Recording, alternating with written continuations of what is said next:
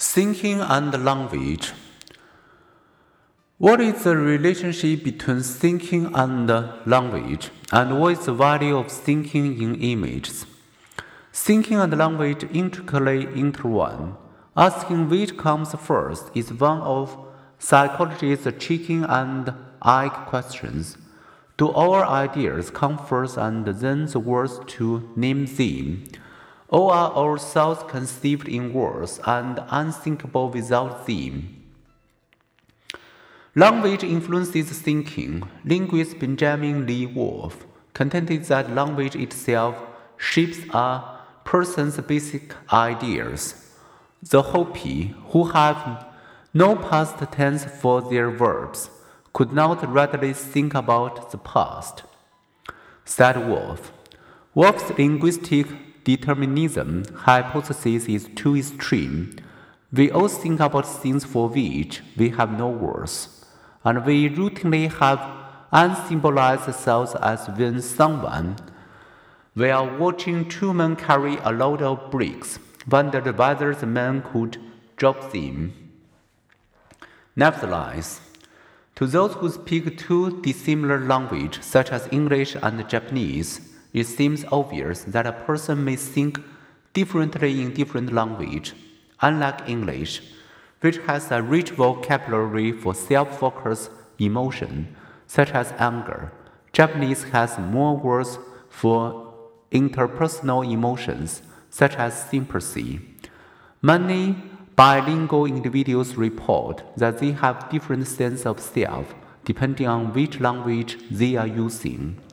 In one series of studies with bilingual Israeli Arabs, participants thought differently about their social world with differing automatic association with Arabs and Jews, depending on which language the testing session used.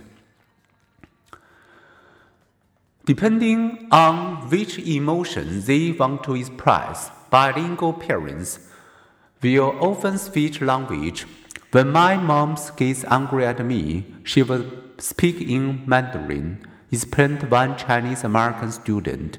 If she's really mad, she will switch to Cantonese. Bilingual individuals may even reveal different personality profiles while taking the same task in two languages. With their different cultural association, this happened when China-born bilingual University of Waterloo students were asked to describe themselves in English or Chinese. The English language self-description fit typical Canadian profiles, expressing mostly positive self-statements and moods. Responding in Chinese, the same students gave typically Chinese self-description, reporting more agreement with Chinese values and roughly equal positive and negative self statements and moods.